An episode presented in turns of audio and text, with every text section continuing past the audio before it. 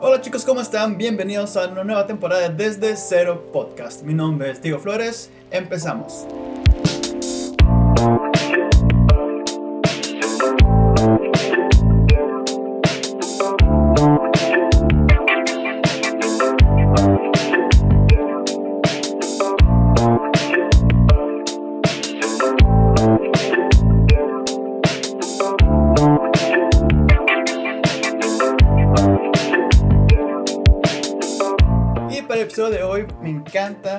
De haber cerrado con una persona de Tijuana la temporada pasada porque en esta ocasión vamos a empezar la nueva temporada con alguien que también es de Tijuana y su nombre es Clarisa Bracea. Ella es una músico e intérprete de la ciudad de Tijuana, como bien les comenté, quien nos trae su proyecto bajo su mismo nombre y nos cuenta un poco la experiencia de cómo ha logrado abrir escenarios para Julieta Venegas o para Flor Amargo y cómo ha sido sus inicios desde este proyecto que empezó más o menos por ahí del 2017 y todo lo que ha sido su inspiración musical para poder mantener este proyecto hasta la fecha. Quédense hasta el final, esto está muy muy padre y espero estén listos para esta conversación con Clarisa. Ay, creo que se está cortando. A ver, ¿me escuchas mejor? Escucho, de hecho no, no te escuchaba mal. Ah, es que yo sí a ti, creo que es mi internet, pero ya lo cambié.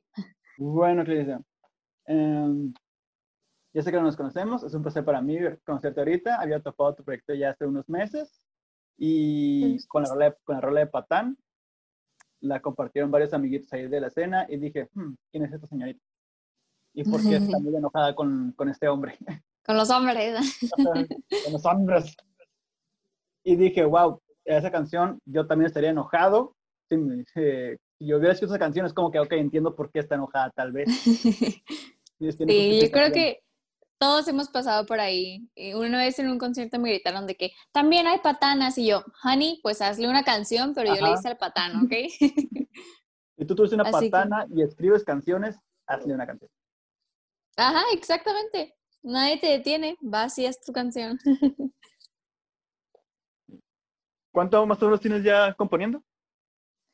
Mm, pues digamos que como hay varias etapas. Am, yo fui una niña que siempre estuvo como muy cercana a la música.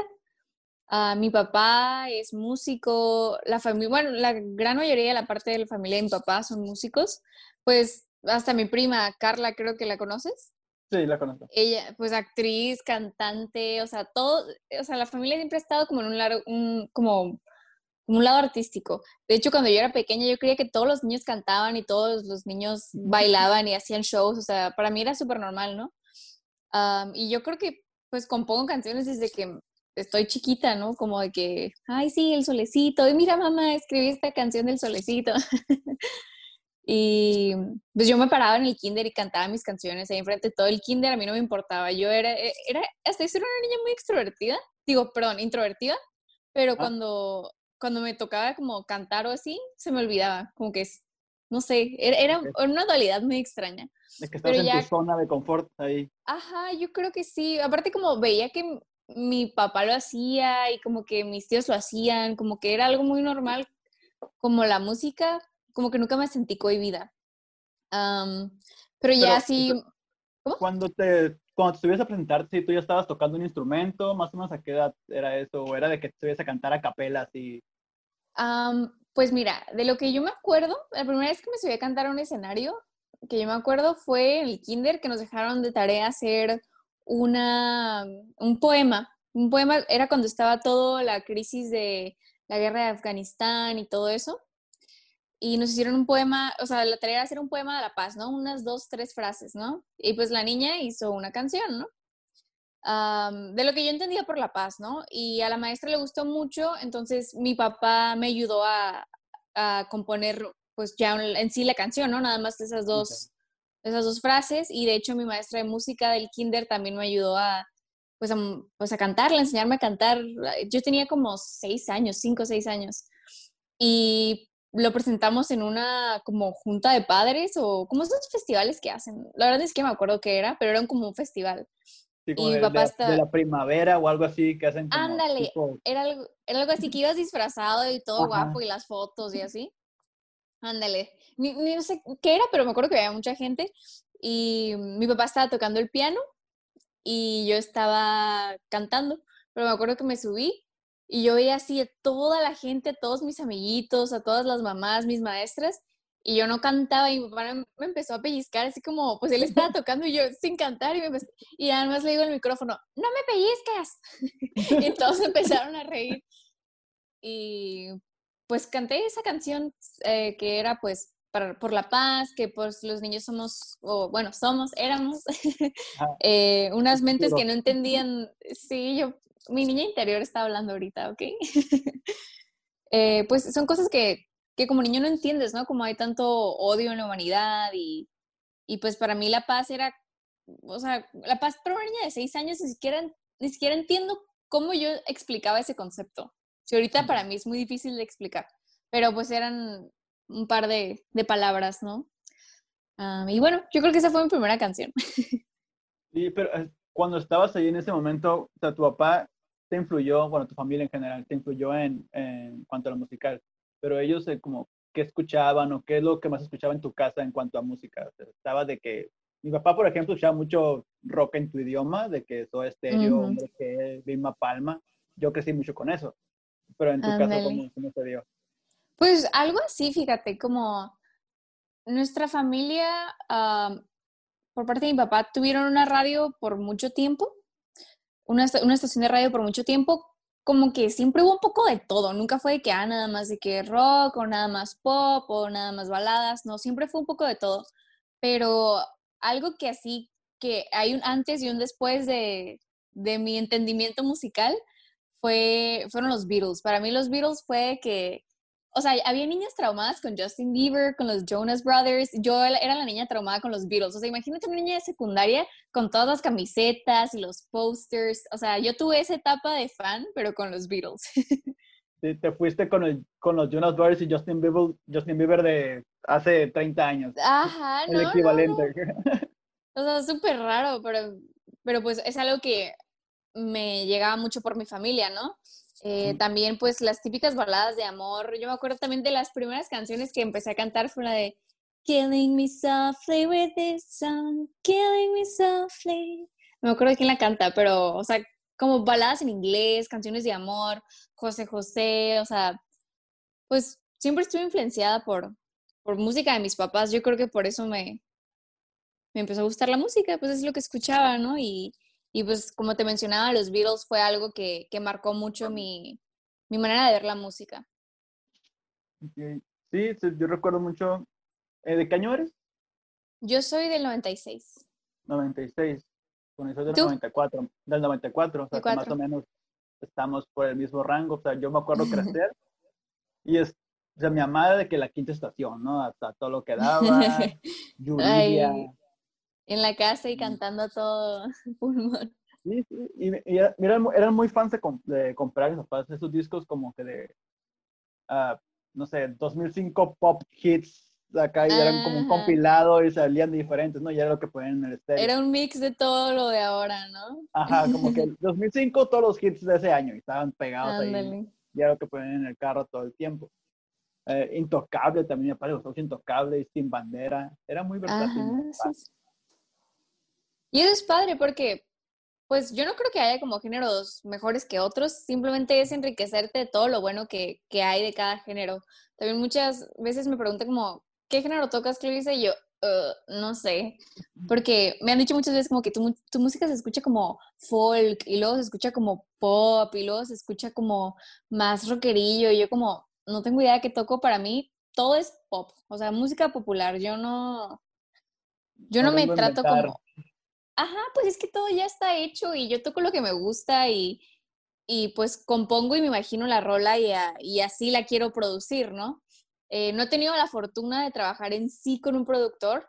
Um, en el, el, material que estoy por sacar, eh, lo, fue una coproducción con, con otro chico de una banda que se llama Entre Desiertos, se llama Mauricio, Mauricio Ruiz. Okay. Sí, pero Sí, son muy buenos. Um, de hecho, también ese disco me estuvo ayudando mi, mi, novio, o sea, fue, fue una...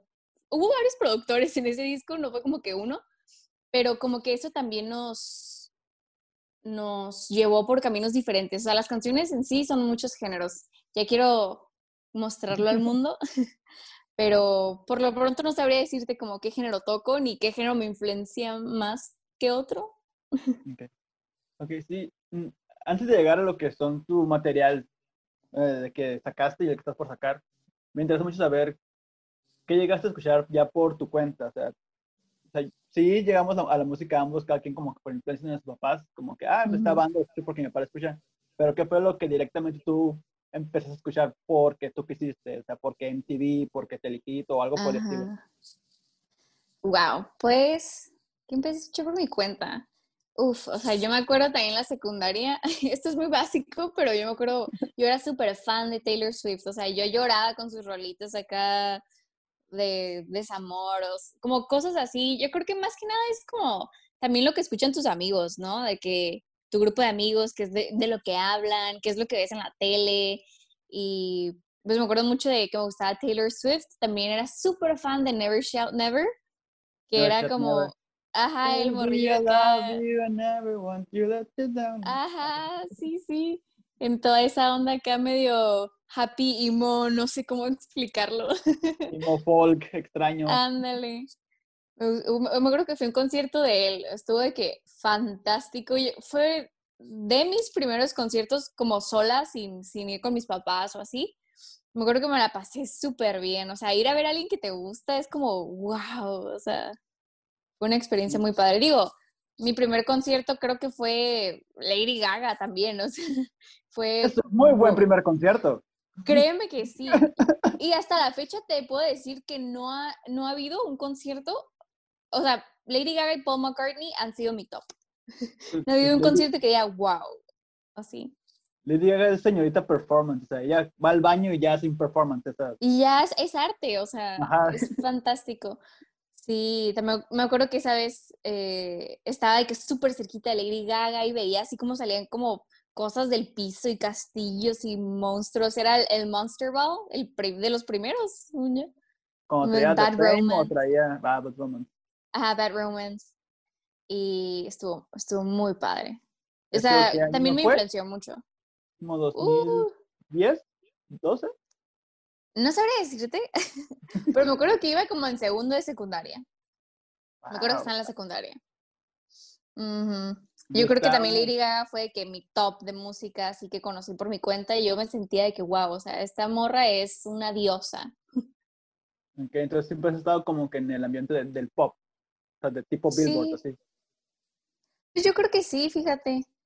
¿Qué más? Pues es que es lo que yo conocía. Sinceramente, hasta la fecha tengo mucha influencia de los gustos musicales de mis padres. o, pues sí, o sea, tengo un alma muy vieja, creo que es eso. Eh, no hay como señora atrapada en cuerpo 24. Totalmente, no hay un in-between, o sea, me gusta de que la música mega pop o soy de que acá mm, canciones baladas de amor de época de mis papás o de mis abuelos. Pero claro, o sea, me encanta conocer música nueva, siempre se me hace, se me hace un regalo, ¿no? Cada vez que alguien te comparte una canción o, o descubres un artista nuevo es de que, wow, qué, qué bonita sensación. Sí, que dices, ¿cómo es que no lo conocía desde antes? Eh, Exacto. Y te clavas, escuchas toda su discografía y tiene seis discos y te sientes más perdedor. Un mes en replay acá de las rolas. Ah, y estás de que, güey, conoces a este artista, güey, conoces a este artista, güey, conoces a este artista. Sí. Me pasó también con Jorge Drexler.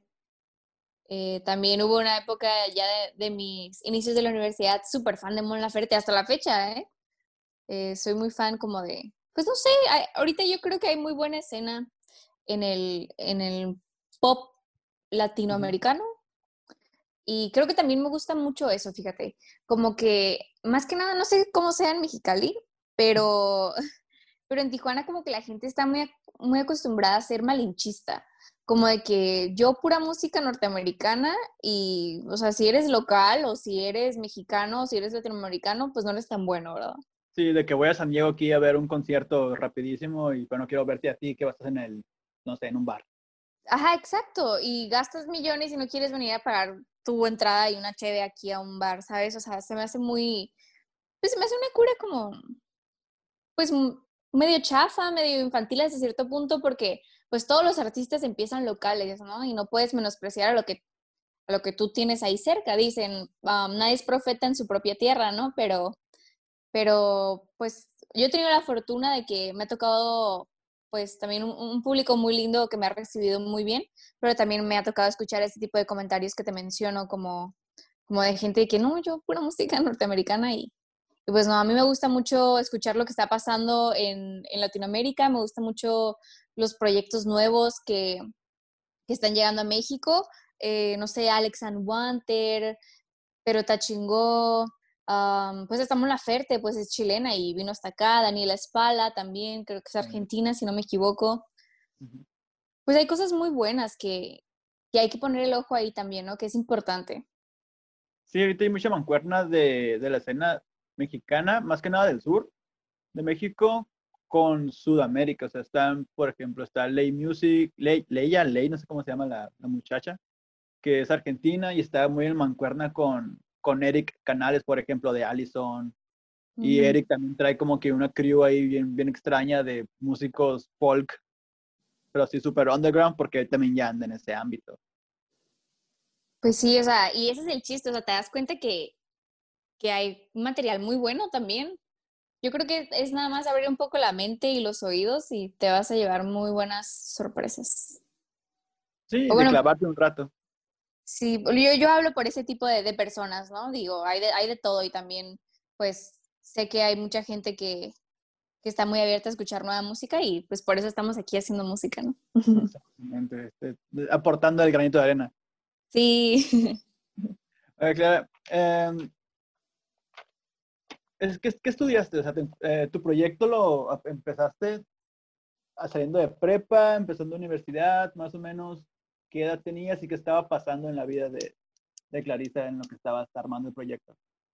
Ok, bueno, volvemos a lo mismo. Es una pregunta muy amplia, porque como te menciono, la música siempre estuvo ahí. De hecho, tengo grabaciones como de, pues te digo, de los seis años cantando esa canción de Por la Paz, o tengo que cantando covers de los Beatles en la secundaria. Yo me acuerdo que yo tengo un hermano mayor, es seis años mayor que yo, y cuando yo estaba en la secundaria, él ya estaba pues por terminar la prepa, ¿no?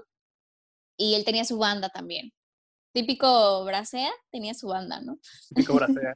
Típico Bracea tenía su banda y mi papá les estaba grabando un demo y yo los veía que se engranaban tocando y que la batería y que la guitarra y yo fui y le reclamé a mi papá como, oye, yo también quiero grabar un disco, yo también quiero grabar una canción. También soy tu hija. Sí, o sea, mis reclamos no era de que, ¿por qué no me quieres más? No era, ¿por qué a mí no me grabas? y pues terminando el proyecto de mi hermano, que, que sus rolitas de, con su banda, ya nos pusimos a grabar unos covers de los Beatles nada más para, para que la niña no dijera que no la andan grabando, ¿verdad? Pero pues ahorita los escucho y me da mucha risa. O sea, digo. ¿Qué edad, tenías? Mm, pues yo creo que como unos 13 años, 12. Ah, estás muy chiquita. Sí, sí, estaba, estaba chiquita y, y, pues era mi etapa, como te menciono, de Beatle fan, entonces yo quería mis covers. posteriormente, pues yo era esa niña de prepa que, que, le gustaba tocar el ukulele. Era esa niña básica que le gustaba tocar el ukulele, ¿no? Que miraste a Melissa en algún video. yo tocaba el ukulele antes de verla, pero la neta esa morrita se la rifa. Soy fan. Siento que si la conozco seríamos muy buenas amigas, no sé. no sé si te pasa, pero siempre que veo como a alguien famoso como así en buena onda, es de que, ay, quiero ser su amiga. Nos llevaríamos bien, sí. Sí, a mí me pasa mucho. Y bueno, yo era esa niña del ukulele. Ah, también siempre estuvo de que la típica persona que llevaba la guitarra o así, o sea, pues haces tu, tu grupo de amigos, ¿no? Ajá, que te Referente, sí, sí, referente a eso. Y de hecho me acuerdo mi primera banda, así, bueno, hacen como shows de talentos. En mi escuela hacían shows de talentos y yo me, me subía a tocar con mi ukulele y, y, pues cantando y así. Y terminando el show se acerca un muchacho y me dice como, oye, tú eres leña del ukulele, ¿verdad? Y yo, sí. Tal vez. Y yo, sí. Y me dice como, ¿dónde vives? Y yo, no, pues que por aquí. O sea, yo todavía bien confiada diciéndole dónde vivía. Por mi cabeza no existía la gente mala. Y me dice, ok, voy a ir a tu casa a ensayar a tales horas. Y yo, ah, va. Y sí llegó, o sea, fue súper raro, sí llegó a mi casa a ensayar y, y nos hicimos muy buenos amigos, armamos una banda, él y otro amigo después se unió y pues yo creo que fue mi primera banda como, como pues para las tocadas de la escuela mínimo, ¿no? ¿Eso Pero- que, era, que, que era 15 años, 16? Ajá, yo creo que tenía como 15, 16 años. Y pues en cada show de la escuela o cada como evento nos ponían a tocar ahí, ¿no? Estuvo, estuvo padre, pues para hacer una primera experiencia me la pasé muy bien, hice muy buenos amigos. Y después de eso me empezó a gustar componer ya más formal, porque nosotros tocábamos covers y empezamos a tocar canciones mías. Y creo que cuando ya las ves materializadas, como que te agarra ese gusanito de quiero hacer más canciones. Ah, quiero ¿no? hacer más. Puedo hacer algo. Ajá. Ah, Exacto. Y pues tocaba de que una canción mía, o sea, no había compuesto muchas canciones, la verdad. Y, y se disolvió el- la banda por cuestiones de azar y se formó otra con amigos de mi hermano, de hecho. Y, y Te ahí robaste empezamos. banda. Casi, casi, ¿eh? Me, me robé unos miembros de su banda. No, muy, muy buena onda. O sea, ellos empezaron de que ayudándome a hacer mi tarea y terminaron tocando conmigo en los shows. Hasta la fecha, ¿eh? Mi guitarrista, mi guitarrista que me acompaña ahorita a los shows en vivo, él llegó a ayudarme con mis tareas de, de química como amigo de mi hermano. Y ahorita está tocando ahí conmigo todavía. Wow, amistades. Sí, True Friends. True friends. Y pues así empezó. Igual eh, con, con esa banda, esa nueva banda de amigos de mi hermano, empezamos a tocar pues ya mis rolitas y pues las Pero- típicas rolitas de amor, ¿no? De que el niño que me ¿Siempre fue bajo, siempre fue bajo eh, Clarisa Bracea o tenían un nombre como banda? Mm, no sé. O sea, mi primera, la primera banda que te digo, esa de- del niño que llegó de ¿Dónde vives? Ajá. Pues nunca, ajá, nunca pusimos un nombre. Fue que, ah, pues fulano súbanse a tocar. Ajá, sí, de que ustedes tres súbanse a, a- a tocar, a jugar, a hacer lo que, lo que quieran. Nun- como que lo hicimos como por diversión, que nunca lo, lo pensamos como, como no estaba en nuestra mente ir más allá, nada más era pasarla bien. Y ya con los amigos de mi hermano teníamos un nombre que era Clarisa Bracea y los cerdos del mal. Es una banda Sí, de punk. Sí, exacto. Y luego la gente, ahí, por ejemplo, cuando tocaba con los cerdos del mal, era, nos invitaron a un Pride Fest en Tijuana. Y como de, como, ajá, el Pride Fest de aquí de Tijuana. Y llegamos acá y todos como, ustedes son los cerdos del mal, como que esperaban una banda acá bien exótica. Entonces, Sí, y yo, sí. Ellos son mis cerdos del mal y mi banda toda ñoña acá. Sí, no, los quiero mucho, chicos. Sí, están viendo todos esto. amables, nada de malos ahí. Sí, exacto. Y, y pues bueno, igual, por cuestiones del destino, ocupaciones, pues fue mutando la banda y terminó siendo pues en, en Clarisa Bracea, ¿no? Que todavía pues se quedó un cerdo del mal, que es este maestro de química que te digo, pero pues ya los integrantes, el estilo musical también cambió y antes tocaba muchos covers. Ahorita toco un par de covers, pero creo que me quiero engranar un poco más también en mis canciones. Y pues así, así funcionó el proyecto de Clarisa Bracea. Un año, de hecho, después, mi último año de prepa me fui a Brasil y eso fue una, un detonante de por qué también se disolvió mi otra banda. Pues porque ya cada quien cuando regresé un año después ya todos andaban por su lado, ¿no? Y ese año yo me acuerdo que conocí mucha música nueva. O sea, pues yo tenía una idea de que existía el bossa nova, ¿no? Y, y el Ay, sí te pego, ¿no? Eh, típicas canciones brasileñas.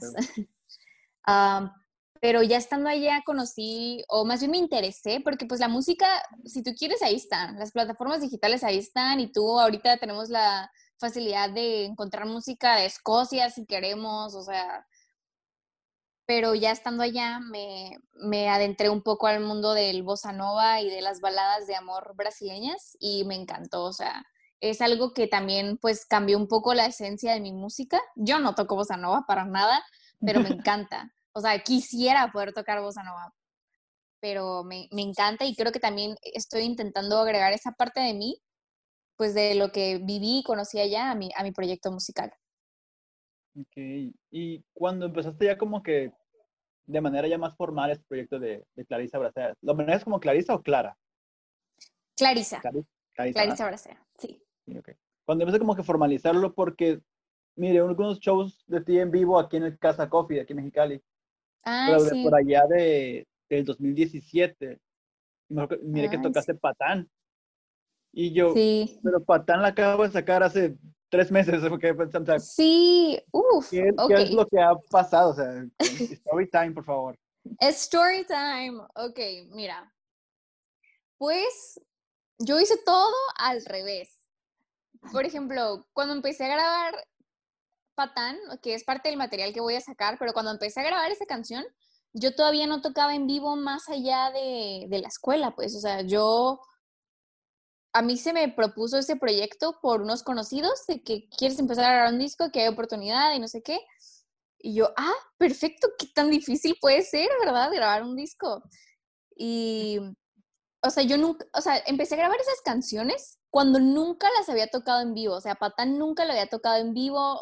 Eran canciones que yo nada más tenía con mi guitarra o con el piano o con el ukulele, ¿no? Eh, porque como te mencionaba, la mayoría de las canciones que tocábamos eran covers y las canciones originales que tocábamos en vivo ya no las toco. Ok. Am, entonces, esas canciones que metí al disco, nunca nadie las había escuchado. Entonces, hice todo al revés, que antes de tocarlas en vivo, las grabé. Y eso fue, como tú mencionas, en el 2000, no sé si fue 2016 o 2017. Pero el material que viene son 11 rolas. Entonces, imagínate el tiempo que me llevó grabar y producir cada una de ellas, siendo yo una novata. Yo no sabía nada de cómo funcionaba una grabación de verdad, más allá de grabar en mi casa. Entonces, como te menciono, pues tuve la gran fortuna de conocer a gente muy, muy profesional y gente que yo admiraba y todavía admiro totalmente. Como te menciono, a los chicos de jardín de, de aquí de Tijuana, yo era súper fan y ellos también, el, me contacté con ellos y bien buena onda me, me ayudaron a producir unas rolitas de mi disco. También los eh, chicos de Entre Desiertos, como te menciono. Ah, también, pues, Mau, el, el bajista, me, me ayudó a terminar de producir el disco, porque pues Jardín se fue de tour y ya no tenía mucho tiempo y así, pero la neta su aportación fue excelente. Conocí a, a músicos geniales, eh, trompetistas, bajistas, de todo, o sea, yo me tardé grabando ese disco dos años, Ahorita porque ya está era- todo grabado y masterizado y todo. ya. Ya nomás Ya está como está. Vas, a, vas a ir a, a publicándole así de, de repente. Ándale. Pues sí, o sea, yo me tardé dos años en, en solo grabarlo, pero después, pues como tú sabes, viene la mezcla, viene el máster, y para que te guste, es, Difícil. es, ajá, es difícil. Entonces también yo creo que eso me llevó como un año más, si no es que poquito más.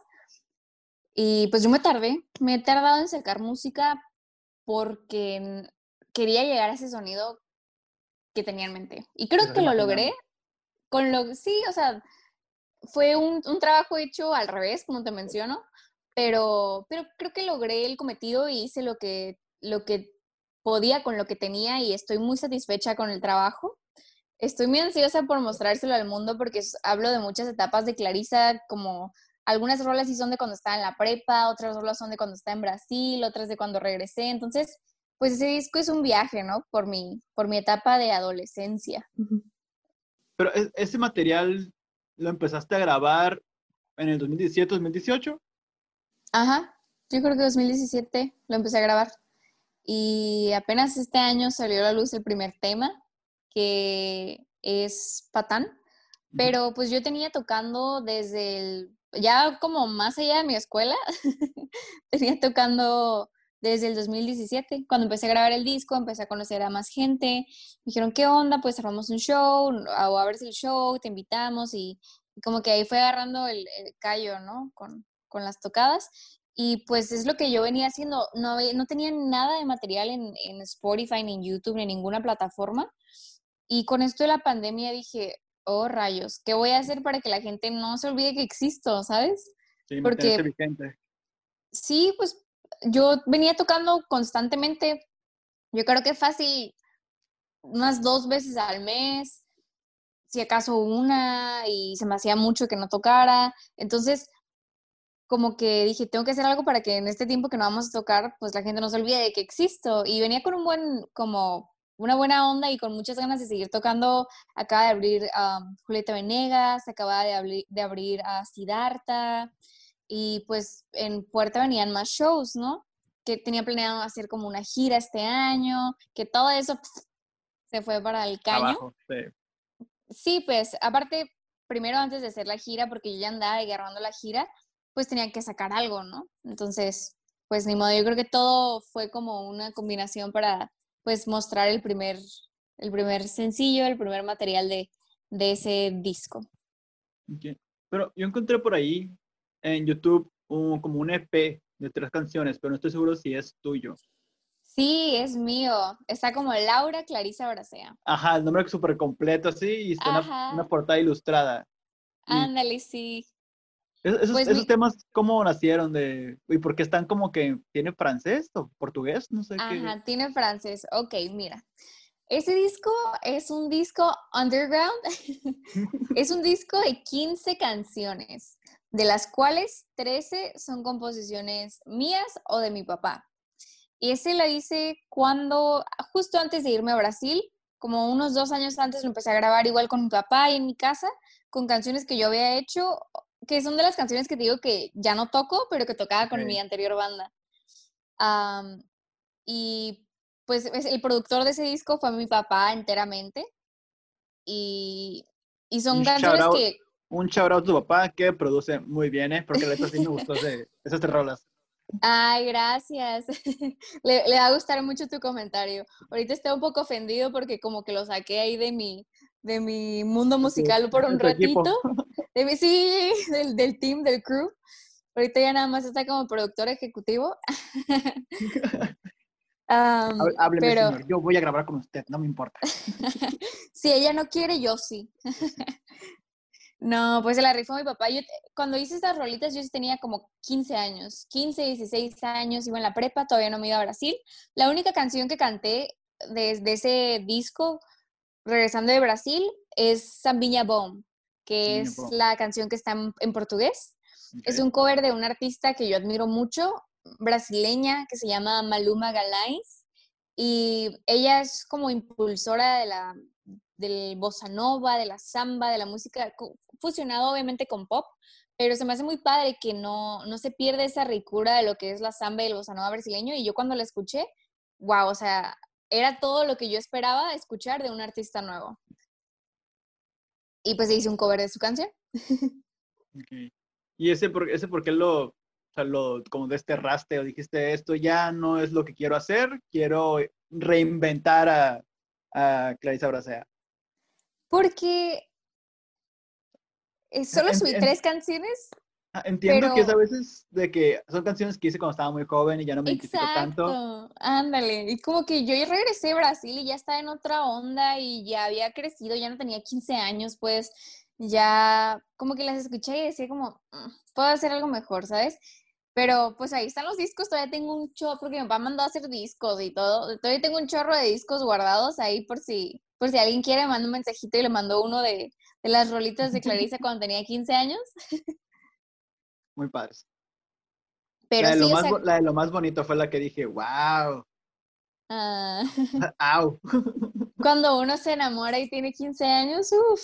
Sí, el drama total así. Sí, sí, plasmas todas las mariposas que traes en el estómago. no, no, no. Hasta, hasta penita me da, pues te digo, era una niña muy, era una niña muy feliz. Eso sí. es lo importante. Sí, es lo importante y, muy creativa, o sea, yo me acuerdo, yo, e, era como muy raro, yo mi primer celular, celular así como smartphone, lo tuve a los 17 años, yo creo, o sea, yo nunca necesité un celular, o sea, en mi cabeza es como, pues un celular es para comunicarse, ¿no? Y si quieres estar en redes sociales, pues me metí en mi laptop o en mi iPad, pero yo nunca traía como un celular en la mano. Y ahorita me quedo pensando como, wow, Clarissa, eras tan productiva, o sea, yo no tenía nada que hacer me ponía a hacer canciones. Y ahorita digo, no, tienes un bloqueo creativo, ¿qué te pasa? O sea, todo es culpa de eso. el teléfono, deja el Instagram ya. Sí, totalmente. Y me da como nostalgia acordarme de, eso, ¿no? Y que de ahí salieron muchas canciones de ese disco. Y pues no es que lo quiera desterrar, simplemente como que quería exponer al mundo otra etapa mía, ¿no? Y, sí, me ha pasado de canciones, yo empecé, este proyecto hace dos años apenas, pero sí dije, no voy a agarrar nada de lo que había escrito antes porque ni, nada de lo que había escrito antes me, me, gustaba, o sea, aparte de que nunca me había lanzado como que cantar yo solo, era como que justo lo que escribí cuando tenía 15 años, o esto pero tenía, era una idea de cuando tenía 16, y era como que ni siquiera terminé. pero mira, siento que todos somos muy duros con uno mismo. Porque como tú mencionas, yo nunca creí que la de Lo más bonito fuera una gran canción o que a alguien le fuera a gustar. O sea, para mí era una canción de una niña que idolatraba a un vato, ¿no?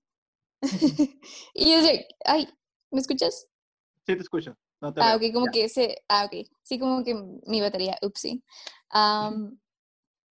como que uno siempre cree que no es tan bueno en lo que hacía antes o es muy duro y, siempre va a haber alguien que tal vez lo quiera escuchar, ¿no? Y por, eso digo, si ahí quieren los, discos, ahí tengo, ¿eh? Sí, me guardas días a mí. Pero sí, justo pasa esto de que, a ver, creo que a veces uno se cansa de, de sus propias canciones, pero pues mí se trata de lo que la gente quiere escuchar al final de cuentas, ¿no? O sea, si una persona va a ir a verte y está esperando escuchar, no sé, lo más bonito, y tal vez haces tu setlist con los que te gustan y al final si hay tiempo es como que, ah, pues qué otra lo quieren escuchar. No, pues lo más bonito, mm. ah, pues la puedo tocar. Ya pues toqué que quería, ajá, a ver, a ver si me acuerdo. No, y pues, pues sí, suele, suele pasar. Tal vez las vuelva a sacar, las reversione con mi actual banda. Habría que ver. Digo, es una parte de mí que, que me da mucha nostalgia, ¿no? Sí. Sí, porque de hecho, o sea, cuando, o sea, por ejemplo, Paramore, Hayley Williams dijo que ya no iba a tocar Mr. Business porque ya no siente bien decirle a una muchacha como que once a whore, sorry that it never mm. changed. Y es como que ya no me siento bien, dice, ya, diciendo eso, aparte tenía como 16, 17 cuando la escribió, dice, ya no la quiero cantar. Y yo así de... Y todos, no. ¿Por qué quitas tu canción más popular del setlist? Pero ya comprendes de la postura del artista y es como que, y es eso, ¿qué quieres mostrarle al mundo de ti? ¿Cómo quieres que te, que, que te conceptualicen, no? Y, y, pues yo creo que para ese entonces, o sea, yo regresé y dije, ya soy más madura, ya no voy a tocar eso. Ya viajé a Brasil, ya. Sí, ya soy mujer de mundo, ya. ¿Te fuiste de intercambio de la universidad? Me fui de intercambio en la prepa, mi último año de prepa. Eh, me fui con los rotarios. No sé si, si en los clubs rotarios. Sí, de, Ajá, ándale. Me fui, me fui con ellos en mi último año de prepa y cuando dije que me quería ir, no hombre, mi mamá de que, ¿cómo que vas a perder un año de la escuela por irte de vaga y no sé qué?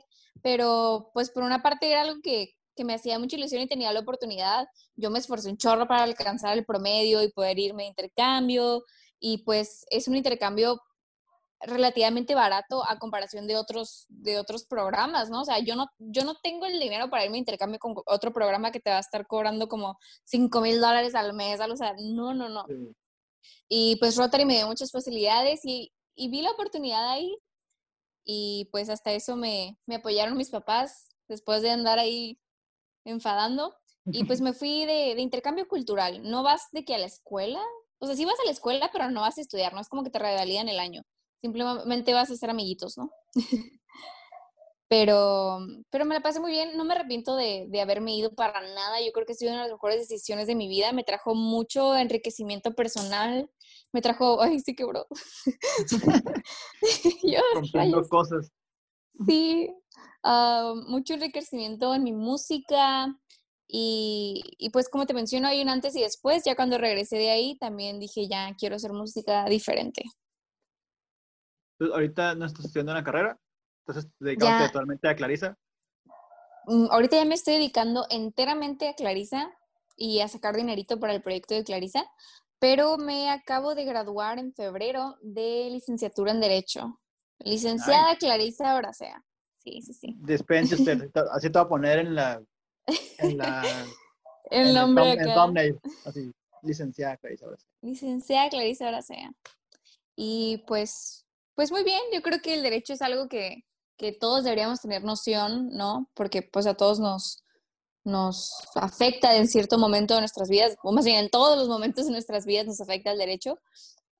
y pues, pues sí, ya soy una, una, graduada, me siento satisfecha, creo que, que también pues podría ser una puerta que me ayude en mi aspecto musical. Sí, o sea, los contratos y aspectos legales de, Exacto. de todo lo que creas tienen que manejarse de una manera. Derechos de autor. sí, yo cuando tuve esas clases yo estaba de que focus. Aquí hay dinero. Sí, aquí no te puedes distraer. Aquí no hay celular, Clarisa. Aquí no hay Instagram. Sí. Y pues, pues sí.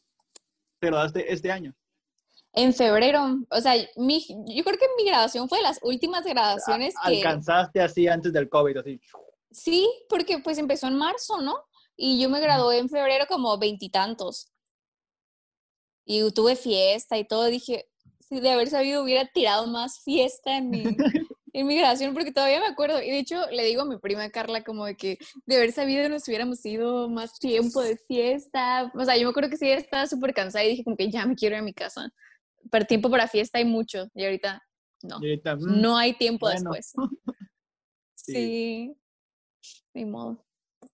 Oye, cuéntame, ¿cómo pasas de estar tocando en tu cuarto con tu pianito y tu guitarra a abrirle a Julieta Venegas?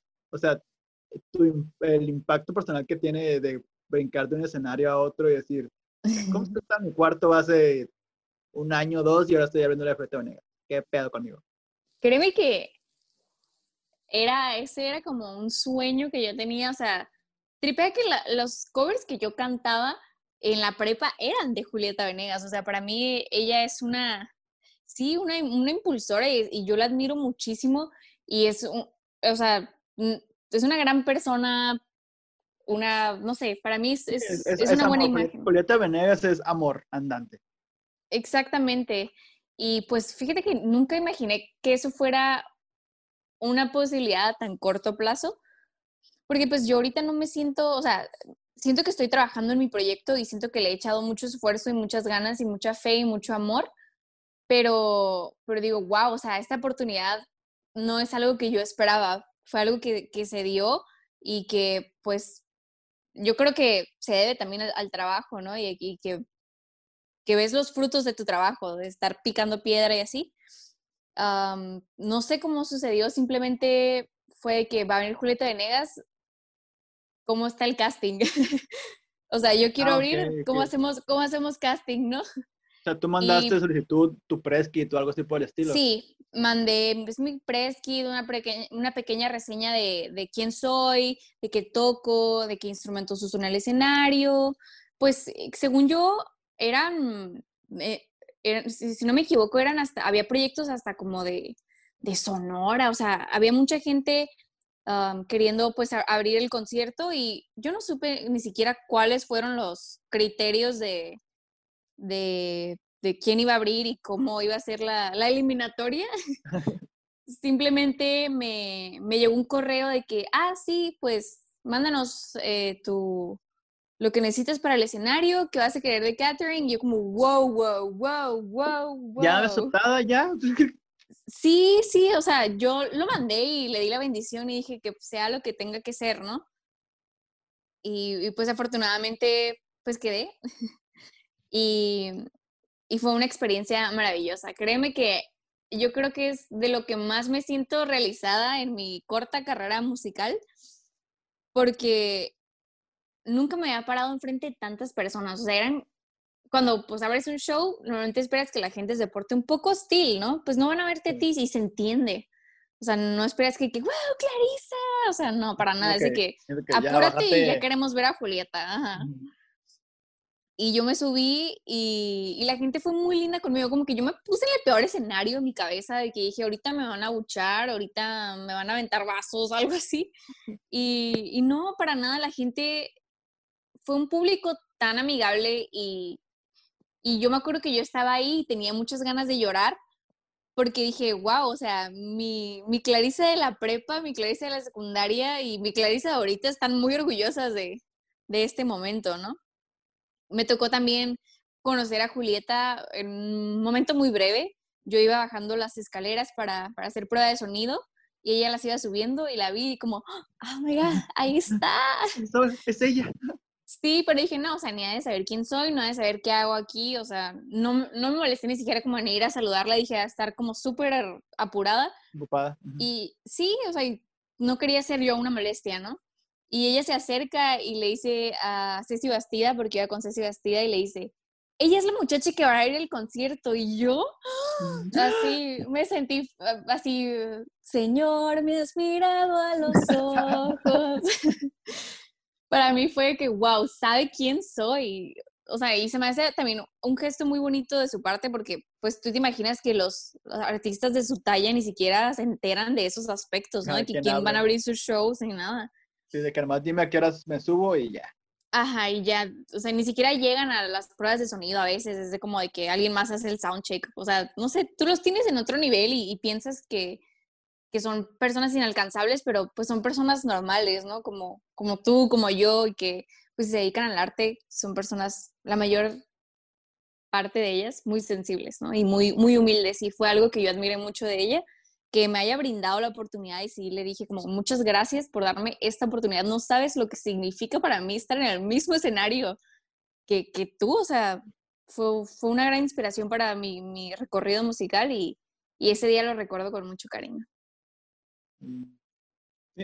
Honestamente no me imagino eh, lo que es para hacer un escenario así, nunca lo he hecho honestamente, pero el conocer a un artista que sí eh, idol, de cierta manera o que respetas mucho su carrera y tenerlo así y saber que, que por él, en cierta manera, empezaste este proyecto y que reconozca tu trabajo es como que... Uh, uh, sí. O sea, pudiste no haber tocado, pero haber, haberla conocido es como que ya logro, complete. Sí, te entiendo. Para mí ese momento fue como, wow, gracias, gracias vida por darme estos momentos. Y espero que sean muchos así, ¿no? Eh, yo con lo que tengo ahorita me quedo muy satisfecha, pero pues espero que mi proyecto también alcance para, para dar a más personas y para que me permita conocer a personas igual de, de valiosas como Julieta Venegas. Y también mire por ahí que la abriste a Flor Amargo. Sí, la abrí a Flor Amargo en el 2018, si no me equivoco. Pero ¿cómo estuvo eso? O sea, es que o sea, recuerdo que estuvo aquí más o menos por esos, años también aquí en Mexicali, pero no sé si ya era la flor amargo de las redes sociales que sacaba sus videos locochones. No, no era esa flor amargo. De hecho, porque yo creo que ahorita es un show de flor amargo también debería, o sea, esa vez sí fue sold out, pero yo imagino que ahorita la fama que ya tiene debería ser un, un venue todavía más grande de donde fue, ¿no? Eh, estuvo muy padre, yo era muy fan de Flor Amargo, desde que escuché una canción que ella tenía con Mon Laferte hace mucho tiempo, cuando Mon Laferte todavía ni era famosa. Y yo la escuché y dije, ay, esta, esta morra está muy cool. Y me puse a escuchar de que su rolita de carnaval y así. O sea, yo sí, yo sí la topaba y luego me enteré que estaba en la voz y yo como, ay, pues qué buena onda. O sea, yo conozco a esta morra, qué, qué chido que está en la voz. Y creo que fue como en esas épocas, si no me equivoco, de cuando iba terminando la voz. Eh, cuando vino a Tijuana y hizo esta gira de que a Mexicali, Ensenada, y, estuvo muy padre. Platiqué muy poco con ella, nos, nos topamos así como de, de, pues de camerino o de, pues de encelada, como salida y entrada, pero, pero me la pasé muy bien, su show, su equipo, muy buena onda. Ella, la energía que tiene en el escenario, o sea, wow, la morra toca la batería y canta al mismo tiempo, wow toca el piano, la batería y canta al mismo tiempo. O sea, esa morra es súper dotada. Sí, es, un poco, es, lo triste, ¿no? Que su imagen en redes sociales, la que, la que ha mostrado, ha comido su parte creativa y pues, realmente su musical, ¿no? Lo que realmente es Flor Amargo. Sí, fíjate, yo he visto entrevistas actuales de, de ella que le preguntan como, ¿y qué piensas de que la gente te ve como loca y no sé qué? Y se me hace bien padre su filosofía de vida de que, pues, que piensen que estoy loca, ¿no? Soy la, soy la loca que hace música y no tengo vergüenza de eso. O sea, pues es cierto. Es, eh, pues, mira, publicidad es publicidad, buena o mala, ¿no? Entonces, pues la gente sabe quién es Flor Amargo y los que les da curiosidad de escuchar su música, pues se enteran de que en sí es una persona muy talentosa y, y, y muy intensa. Yo creo que la gente no está acostumbrada a ver a gente tan intensa, o sea, siempre como que te cohibes a la hora de expresar tus sentimientos o hasta la hora de tocar como, ay, no, me voy a ver ridícula si, si subo la mano y estoy cantando así, o sea, ¿sabes? Como, como pues ella dejó esa parte atrás y, es una excelente performer y es un excelente músico, artista y esa parte admiro mucho también de, de ella. Sí, recientemente la escuché en el podcast de Alex Fernández, y ahí contó como que su, su trayectoria de cómo, cómo estuvo en la voz, luego de repente era músico de calle y tuvo que estar sacando, en, tocando los metros para sacar dinero, para pagar la renta y comer, o sea, toda esa trayectoria después que llegó a Ocesa y daba clases de piano también para poder sobresalir y que ahora pues ya vive de eso, ¿no? O sea, ya logró hacerlo, es lo que pues, no sabe pues de ella, es lo, es lo que frustra a veces una carrera. Sí, y a veces como no vemos eso que tú mencionas, o sea, no toda la gente se da la tarea de, de ver el bagaje que cada artista trae, ¿no? Y que, que sí es una persona muy intensa, pero no sabes por qué es así y por qué le da esa pasión a su música y, y que está ahí porque ha cambiado un chorro. no porque esté loca, sino porque le ha cambiado. Sí, mucha gente diría, pues sí, tocó en la voz y ya con eso ha sido famoso. Y pues como que no, dude, así no funciona eso. No, y aparte, pues cuánta gente no ha salido de la voz que ahorita ni por aquí, o sea. Sí, ni los que ganan la voz. exacto. Es momentáneo, es... Y, yo creo que es algo que estaba platicando hace poco con unos amigos que, que la gente se queda con esa fantasía, ¿no? De, de que se hizo famoso porque estaba tocando en un bar y alguien fue y descubrió su voz y ya se hizo famoso. No, o sea, que sí llega a pasar, uno en un millón o en 300 mil millones, pero, pero yo creo que si te quieres dedicar a la música, es trabajar. No, no va a haber una madrina ni un sugar daddy que va a llegar y va a decir, oh, sí, tú vas a ser famoso. o sea, no. Te, entras millones. Exacto. Y para empezar, si haces música o si haces cualquier arte para hacerte famoso, ahí ya tienes todas la de perder. De perder. Porque pierdes tu esencia. Exacto. Sí, o sea, justamente eso pasa, eso de esperar como que el milagro para que tu carrera despegue es lo que hace que se estanque en la mayoría del tiempo. Y también pasa mucho cuando estás como que esperando la, esa motivación para, en este caso, escribir una canción. O sea, tienes, esa tienes, esa disciplina de me voy a sentar a escribir tantas horas, tales días, esas cosas. O eres de que voy a esperar a mi musa que llegue y me inspire Wow, pues hay de dos, ¿eh? Sé, que, pueden ser ambas, ¿no? Pero ¿cuál es la que predomina en, tu, en tu desempeño? La que predomina es, como tú dices, sentarme y decir, hoy voy a, hoy tengo algo que decir, ¿qué voy a decir? Porque no llega, siempre hay algo, como que la cabeza está tan llena de cosas que siempre hay algo que llega y sabotea esa creatividad.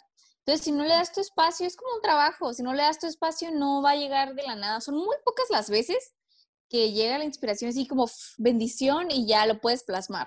Y créeme que yo me acuerdo de esos momentos, es como, wow, o sea, ¿cómo pasó? ¿Cómo lo puedo volver a recrear? Pero no pasa. desde que te llega la inspiración, es como que, ah, ¿dónde está mi guitarra? ¿Dónde está el, ¿dónde está el cuaderno? ¿Dónde está tal cosa? Ah, ah, Exacto, y que no se me olvide, o estás en la calle y estás grabando un voice note acá de que de que mandas un WhatsApp a alguien, un audio así, es para mí, güey, ah. pero te va a mandar así. Ignora. Ajá, ignóralo.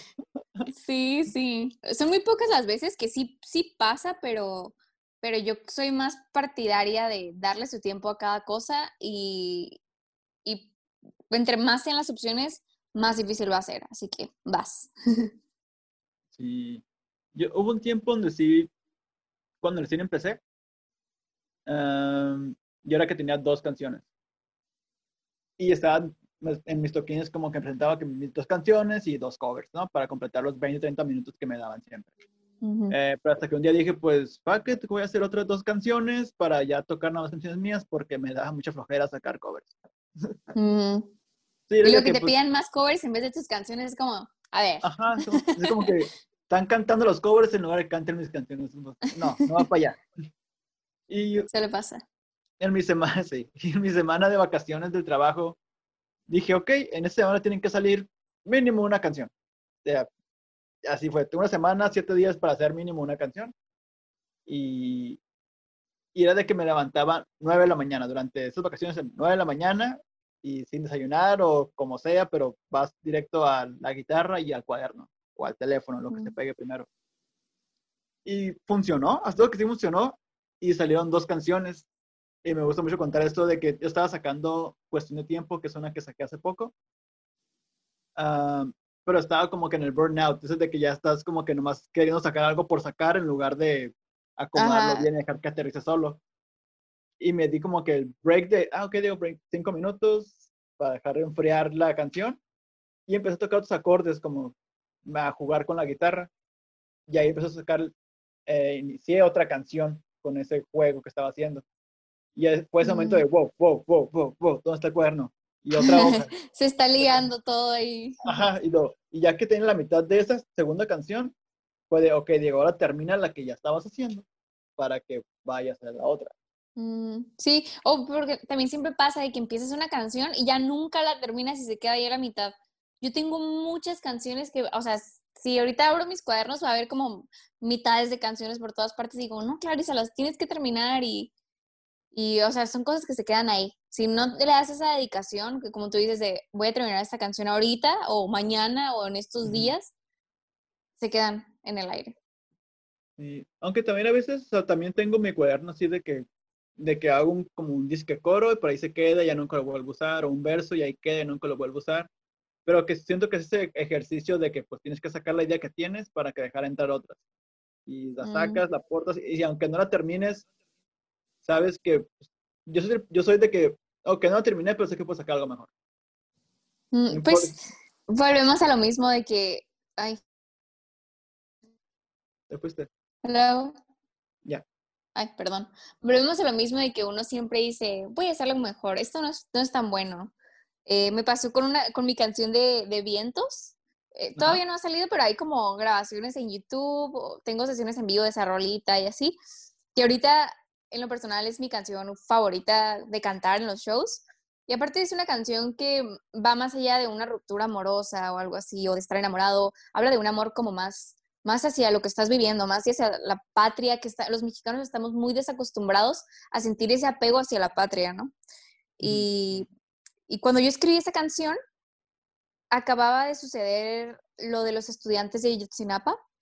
Entonces fue algo que a mí me, me impactó mucho. Yo estaba en la preparatoria y nos hablaron de eso, hicieron una representación artística o como, pues como una, como un performance, ajá, de, de, lo que pudo haber sucedido, una dramatización de los, de los hechos, como tipo poesías al respecto y, yo me fui a mi casa ese día con esa, esa sensación, ese dolor de que, o sea, esas, esos muchachos pudieron haber sido cualquiera de nosotros, ¿no?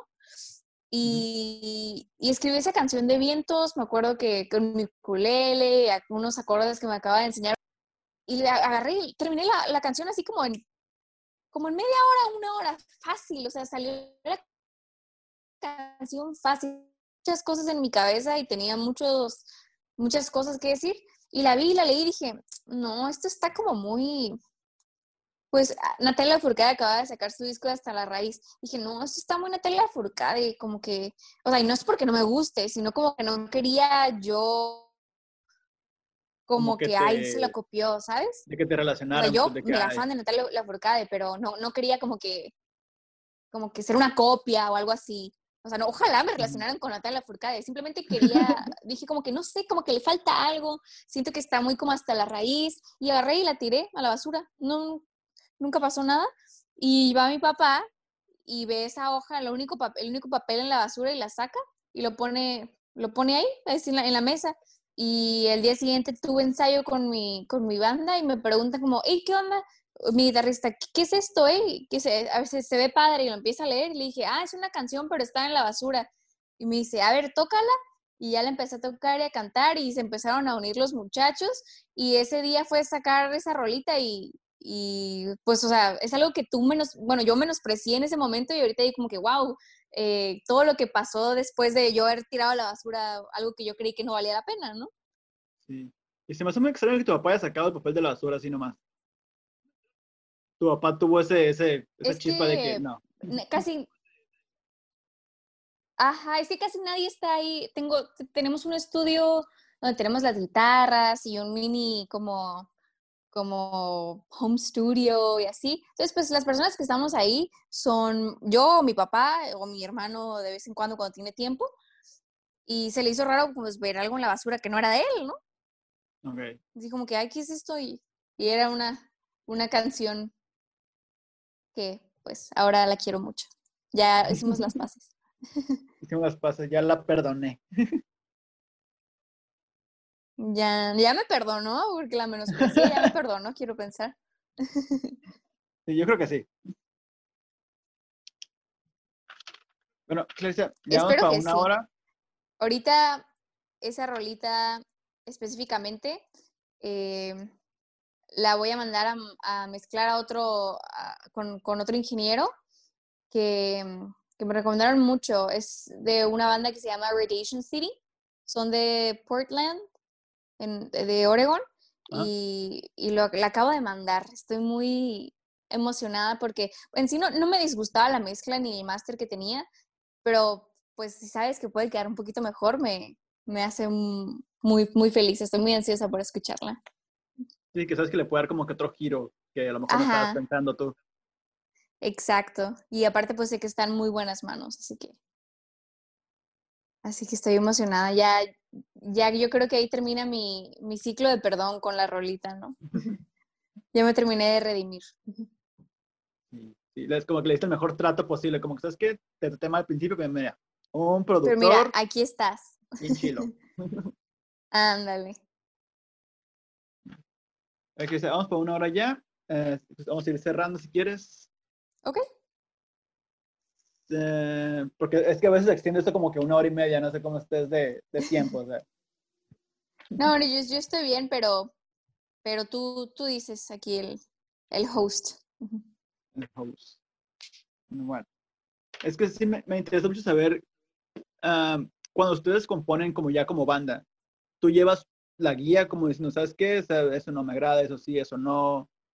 Ah, porque sé que a veces es, es parte de dejar participar a tus músicos, de que ellos impriman su propia esencia, aunque ellos también deben seguir una cierta dirección tuya. ¿Cómo manejas este, este, este rollo de delegar, siendo tú como que la líder, pre- frontman de la banda? Pues fíjate, yo me he conseguido un equipo o me he rodeado de personas, bueno, yo no me he rodeado, la vida me ha rodeado de personas muy, muy excelentes para trabajar. O sea, yo estoy muy agradecida de que la banda que tengo ahorita nos entendemos muy bien. Es como, como leernos la mente. Yo, mis estudios musicales son muy básicos. Yo estudié piano, estuve en unas clases de guitarra, eh, pero nunca fue que quiero ser súper guitarrista o quiero ser súper pianista. Yo quería aprender a tocar esos instrumentos para cantar, ¿no? Y para hacer mis canciones. Y, y yo creo que estos chicos fueron lo que necesitaba también para poder llevar a cabo lo que tenía en mi mente, porque a mí me pasaba mucho de que quiero hacer esto, pero no sé cómo explicarlo, qué sonido quiero. Y, por ejemplo, con mi guitarrista me pasa mucho que tenemos mucha como conexión musical de que, ok, mira, tengo esta canción, les toco la, eh, la dinámica es así, les toco la canción, las, la canto y me dicen, ok, ¿y cómo te imaginas? No, pues es que me la imagino como rockerilla aquí, estas partes, y luego que aquí baje un poco más. Como que ahí les intento explicar dentro de lo que puedo Ajá. y ellos eh, intentan descifrar y, y yo siempre estoy abierta a opiniones porque son músicos excelentes am, y si me dicen como que y si mejor lo, hacemos, lo tocamos un poquito más lenta o la aceleramos o si le cambiamos el ritmo pues o sea ya es ya es cuestión de, de musicalizarla con la banda no pero yo creo que yo creo que la, el chiste es eso encontrar personas con las que te entiendas y yo creo que también un, ciertos gustos musicales similares para tener esa misma como visión. Eh, por ejemplo, ahorita el bajista que está tocando conmigo es un súper amigo mío, se llama Gabriel Grijalva y él está estudiando jazz en la Universidad de San Diego. Entonces, él, él es el que nos trae así ahorita de que de que, ah, sí, quieren decir esto y sacan como tecnicismos acá bien de que yo, sí. Pero... Es, una progresión de no sé cuántos acordes, y una disminuida en no sé qué cosas. A las no sé cuántas barras cambiamos a, yo como, ¿qué barras? Así. Un, dos, tres, cuatro, cambio. Ajá. Y, y, pues hemos hecho muy, muy buen equipo. Eh, más allá de ser, ser bandmates, son mis amigos y me la paso muy bien cuando toco con ellos. Hemos hecho muy buen equipo y les agradezco infinitamente todo el, el cariño que, que, le han puesto al, al proyecto. Estoy muy agradecida.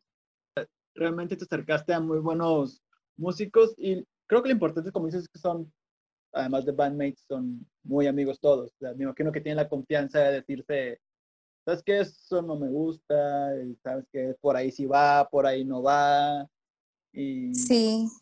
Y también un ingrediente como muy importante es que también, uh, bueno, recientemente eh, mi novio se empezó a integrar un poco más a mi, a mi banda. y mi novio es, es el vocalista de, de, Jardín. No sé si, si los ubiques. Jardín de... Ubico, Jardín. Tiene una en So Far, ¿no? El Jardín. Sí. Ok, entonces sí. Ajá. Uh, es una historia muy chistosa porque yo también estuve en ese So Far, pero nunca salió. no. sí, pero yo sé por qué. y esa es otra historia que contaré en otra ocasión. Uh, no fue culpa de So Far, fue mi culpa totalmente, pero... Okay. Um, de hecho, no fue mi culpa, pero fue culpa de alguien más. Um, bueno, en fin. Eh, y mi novio siempre tiene buenas aportaciones musicales y también me, me ayuda mucho eh, a descifrar también lo que quiero decir. También nuestras, como nos entendemos muy bien en el ámbito musical, como que también me, me, ha ayudado mucho a, a, sacar esas ideas que tengo en, en, la cabeza y poder plasmarlas y poderlas expresar mejor. Sí, como aterrizar la, el proyecto en general. Sí, yo creo que rodearte de personas así siempre es bueno y yo me siento muy afortunada de tener a un gran equipo a mi lado de que mi pareja también sea, sea músico y podamos compartir lo que cada uno tiene que compartir. Yo me siento un poco novata, ¿no? Al lado de su trayectoria, pero, pero yo creo que esa es la, la parte bonita, como que nos, mm, nos compartimos lo que, lo que podemos, lo que tenemos, ¿no? Musicalmente que, que dar uno al otro. Es, ¿Cuál ha sido como que el mayor reto en, en lo que llevas tu proyecto? Ya sea como personal o aspectos técnicos o económicos, ¿qué crees que ha sido lo que más difícil para ti estar llevando hasta ahorita? El mayor reto, pues yéndonos a un lado muy metafórico, yo creo que siempre el mayor reto va a ser creer en lo que estás haciendo, porque puedes hacer muchas cosas, inclusive teniendo limitaciones, ¿no? Uh, y eh, vemos grandes proyectos ahorita que fueron pon tu, grabados desde, desde sus casas, desde un equipo muy remoto, ¿no? Y que ahorita, o sea, ahí vemos a Ed Maverick, ¿no? O sea, uff, yo de la verdad admiro un chorro ese morro, porque, pues sí, fue según un, un disco, pues, grabado en su casa, cotorreando. Súper austero, ajá. Y ahorita es un hitsazo y por eso yo creo que es esa parte más difícil como artista, o, o en mi punto de vista, creer en lo que estás haciendo de la manera en la que la estés haciendo es creer en lo que tú estás haciendo. Y yo creo que la diferencia entre hacer algo, uff, carísimo de París y hacer algo en tu casa es el corazón que le pones, ¿no? Como, como que eso es lo que la gente ve al final del día. La gente no ve que, oh, sí, lo mandé a masterizar con fulanito y, y estas guitarras las grabó. O sea, no, la gente se da cuenta de la sensibilidad que hay en ti y la gente se da cuenta de lo que es de lo que tienes que decir. Yo creo que esa es la parte más difícil, creer que tienes algo importante que decir. Eh, yendo a aspectos más técnicos, lo más difícil para mí fue grabar el disco, porque yo no sabía nada de cómo grabar un disco fuera de mi casa. O sea, yo todo lo que había grabado era en mi casa y ya como podía, en los, los tiempos y que con podía. Tu papá ahí guiándote de cierta manera. Exacto, entonces yo dije, ¿qué tan difícil puede, puede ser producir tu propio disco, no? O sea, no. Producir es, canciones a los 16 años, a los 13 años. Exacto, o sea, yo cuando empecé a grabar este, este último material tenía 18, 19. Pero pues según yo, pues, son mis canciones, yo las voy a poder producir, ¿no? Y pues, y pues no, también fue, fue la parte difícil como aprender muchas cosas. Y es, yo me siento muy afortunada también de aprender tanto en ese trayecto. Me tardé mucho en, sacar ese disco y en grabarlo inclusive, pero, pero crecí así musicalmente. No es que estoy diciendo que sea la mejor ni nada, simplemente se me abrieron muchos aspectos en la mente que no me daba cuenta, ¿no? Y, y yo creo que es eso, ser perseverantes también, porque en cualquier momento nunca pasa que te desilusionas o que te llega un mal comentario o que tienes un mal día y dices, ya no quiero hacer esto y ser perseverante y rodearte de personas que confían en, en ti y en tu proyecto. Ay, ¿me ves? Ya. Sí, creo que es muy importante eso de... Es que ciertamente cuando te metes al estudio te llega este golpe de, de realidad y aterrizada de que pues uno se siente o se muestra, más bien se siente, se interpreta, se percibe, es la palabra que buscaba, se percibe como alguien que ya domina eh, su propia música, ¿no? Pero cuando llegas al, llegas al estudio y te das cuenta de que hay demasiados aspectos que considerar a la hora de hacer una canción que en tu vida pensaste o te pasaron por la cabeza por más que hayas visto tutoriales en YouTube, de que... ¿Cómo llevarlo a cabo? Ajá, cómo llevarlo a cabo, cómo la técnica que se necesita para entrar a un estudio, o sea, no, o sea, hay muchos virtuosos que realmente conozco de que pasando su cuarto de estudio y en media hora ya grabaron la canción. Y yo no, yo Simplemente agregar el, factor clic, el factor metrónomo, es, es, un reto también. Sí, o sea, yo soy pésimo en ese aspecto y siempre lo he sido y me lo han dicho mis amigos desde la prepa cuando tocaba en banditas. De que, Diego, tu oído está mal en el tiempo siempre, por alguna razón, no sé, pero siempre ha sido mi, mi desventaja. y, pero es ese de, de querer avanzar, que te lanzas a hacerlo y pues te tienes que poner las pilas y te va a costar más a lo mejor que a muchos otros, pero es ese insistir y, y fortalecer. Y esa es la diferencia, ¿no? El aspecto del esfuerzo que tú le pones, la diferencia es que, que tú no te quedas ahí, es, es que tú quieres mejorar. Y también es algo que tenemos que es, como saber pues llevar a cabo los, los, artistas, ¿no? Que, que muchas veces hay personas que piensan como que, ah, pues yo ya me quedé así, es lo que toco de guitarra, eso es lo que yo toco de piano, eso es lo que yo sé cantar. Y no, pues, o sea, hay que, hay que seguirle, hay que, es como un trabajo, tienes que actualizarte, tienes que seguir estudiando, es como una máquina que tienes que cuidar tu voz, tu técnica.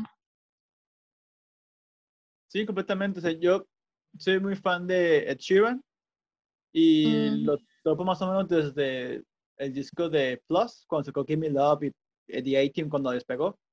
Ah, sí, Pero yo sí me clavé con él con sus discos ah. que ya sacaba anteriormente, con sus EPs, ya te miro. Como que con sus EPs ah, y material así. Y cuando llegó este Multiply, cuando sacó Thinking Out Loud y todo ese canciones, todas esas canciones, yo ahí fue cuando, cuando detuve como que toda la discografía dije, ok, que ha ido cambiando Ed Sheeran a lo largo de, los años. Y se nota mucho su habilidad vocal, eh, de voz que ha cambiado, sus respiraciones han cambiado, sus guitarras han cambiado y es como que si te pones totalmente en cualquier artista, inclusive en Taylor Swift también se, se lo he notado, de que se va añadiendo diferentes aspectos o habilidades o, tendencias de otros géneros, los va metiendo. Y es, es dejar a un lado ese ego de que pues yo ya soy el mejor, ya así, así estoy bien, ¿no? y no, o sea, siempre puedes aprender algo más y puedes mejorar musicalmente. Y, yo creo que eso es lo que hace la diferencia, la perseverancia, el esfuerzo y el compromiso que tienes con tu proyecto y que quieres ser mejor. Digo, yo ahorita soy doña tonta, ¿no? No, nadie me conoce ni, ni nada, pero eso es como lo, yo lo veo, ¿no? O sea, es lo que intento hacer. Sí, lo que yo digo, eh, porque también es como que igual que tú, don tonto y nadie me conoce, pero me conocen más que los que me conocían hace dos años en cuanto a mi proyecto musical. Y pues es por algo. Igual tú, conocen más de lo que te conocían en el 2017. Y es por algo. Y es, y es por ese, ese trabajo, ¿no? Y ese compromiso que uno tiene con lo que hace. Exacto. Sí, a veces cuesta más trabajo como que ver tu propio crecimiento porque pues tú lo estás llevando a cada rato. Es, es, como cuando dicen, no, estoy, no me estoy poniendo en forma de gimnasio, pero porque llevas, dos semanas, tres semanas. Y ocupas ver una fotografía antes y una después para decir, ah, no, mira, sí, ya lleva un cambio. Es lento, pero ahí va. Sí, no, pues no es magia tampoco. Tienes que, que, darle pues un tiempillo, ¿no? A todo. Sí, quien fuera Justin Bieber para que me cubra Usher y ya Exacto. Y esas son las historias que todo el mundo conoce, no las de chambear de verdad. Sí, por ejemplo, ¿quién, quién sí sé que es chambeador? Ed Sheeran sí sé que le, le sufrió, ¿no? Que se vivió en la calle de repente por irse a Londres, a, así. Pero así, Siddhartha, Siddhartha sí sé que, aunque salió eso, ¿eh? Por así decirlo, uh, empezó desde pues, ser un muchacho con su bandita y le ha tomado 10 años de carrera estar hasta ahorita. Sí, súper buen músico, cierta. Soy muy fan también. Y pues, ¿quién más te podría decir? Mon Laferte, también, súper fan también de Mon Laferte, que pues desde Chile, ¿no? Se vino hasta acá a hacer música, no se vino a, a ver ah, qué em, hacía, se vino a hacer música. Versátil, ¿no? Una banda versátil. y tocando en restaurantes y así. Sí, o también este, los Matiz, bueno, Román de Matiz, que él y Pablo se fueron a buscar el sueño de repente, y estuvo en la voz y no, bueno, hizo casting pero no quedó, y ahorita ya mero hits en billboards con Matiz. Sí, pues, y son las historias que son la mayoría, y es la que la gente no, no se da la tarea de ver, ¿no? Sí, creo que lo más los que estamos clavados en ese aspecto de a ver, ¿de dónde viene? Tuvimos entrevistas, ajá. Ajá. Ahora sí, para ir, para ir cerrando, ¿qué, ¿qué es lo que viene para tu proyecto? Aparte de, ya que sé que el disco, pero si nos puedes adelantar como que una fecha de más o menos siguiente single o algo por el estilo. Pues, spoiler alert, lo que viene para este 2020 eh, grabé el videoclip de Patán. Ya para el mes que entra va van a poder verlo en sus pantallas. Estoy muy emocionada. Eh, es un proyecto que tenía muchas ganas de hacer. No sé si te pasa, pero cuando compones una rola también te imaginas como el video y todo ese proceso. Totalmente. Es, es, muy es muy divertido, es muy divertido. Y eh, viene eso para el mes que entra, así que stay tuned. Clarisa Bracea, en redes sociales, búsquenme. Y aparte viene un sencillo nuevo de una canción que se llama Las Piezas. Próximamente habrá más fechas, habrá más información, pero es lo que está en la mira. Eh, por lo pronto, lo que les puedo adelantar así con certeza es el videoclip. Ok, para el siguiente mes, Y que sea bien un, eh, para el siguiente mes. Y el sencillo, pero ese todavía no hay fecha. Ok, pero estaremos ahí atentos. Oh, sí. Estoy muy emocionada porque también esa canción me gusta mucho y los que me han ido a ver tocar en vivo, pues ya la tocó y así que espero que ya sepan cuál es. un consejo que le des a la gente que quiere empezar un proyecto, ya sea musical o de lo que sea, una carreta de taco. En las artes en general, pues que te la pases bien. Yo creo que ese es el mayor motor, porque si lo haces y estás sufriendo y estás como, ay, es que nadie me va a escuchar, es que nadie va a tomar en serio mi arte, pues, pues no, mm, no, no tiene sentido. Yo creo que es, es pasártela bien, es ser comprometido y, y disfrutar lo que haces, creer que tienes algo importante que decir, porque por algo lo estás haciendo, por algo tomas fotos, por algo pintas, por algo haces canciones, es porque porque la vida te regaló un don de, darle algo al mundo, ¿no? Y si vas a darle algo que sea algo que valga la pena y algo sincero. O sea, si quieres hablar de rolitas de desamor, que sea sincero. Si quieres hablar de rolitas de amor, sé sincero y, y échale ganas a lo, que, a lo que estás haciendo. Suena muy cliché, pero lo que voy es como no dejes que nadie te desanime. Siempre va a haber malos comentarios de que, pues es que te pareces a no sé quién, o es que tu cura está muy acá. Haz lo que te gusta. Ese es mi consejo. Sí, y ahí unado a eso es como que hagas o no hagas lo que tu arte lo quiere hacer, la gente va a decir cosas. Así que mejor que digan por qué haces que por qué no haces. Y aparte, pues, publicidad buena o mala es publicidad, así que... Y es gratis. Así que que se resbale. Así es. Clarisa, muchísimas gracias por aceptar esta plática. Me la pasé muy bien y un placer haberte conocido por fin. Muchas gracias a ti por invitarme a tu podcast.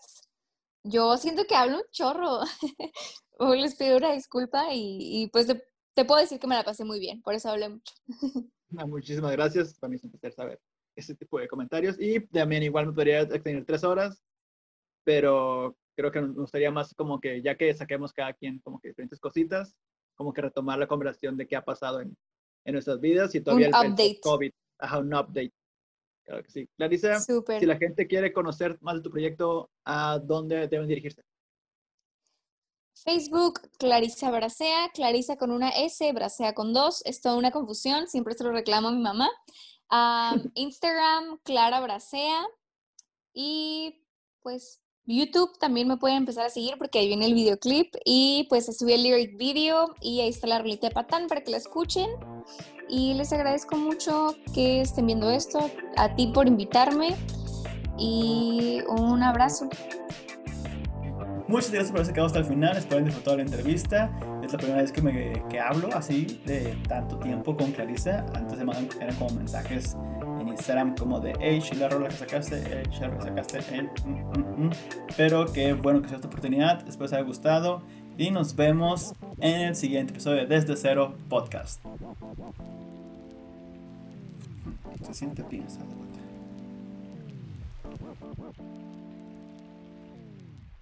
Thank.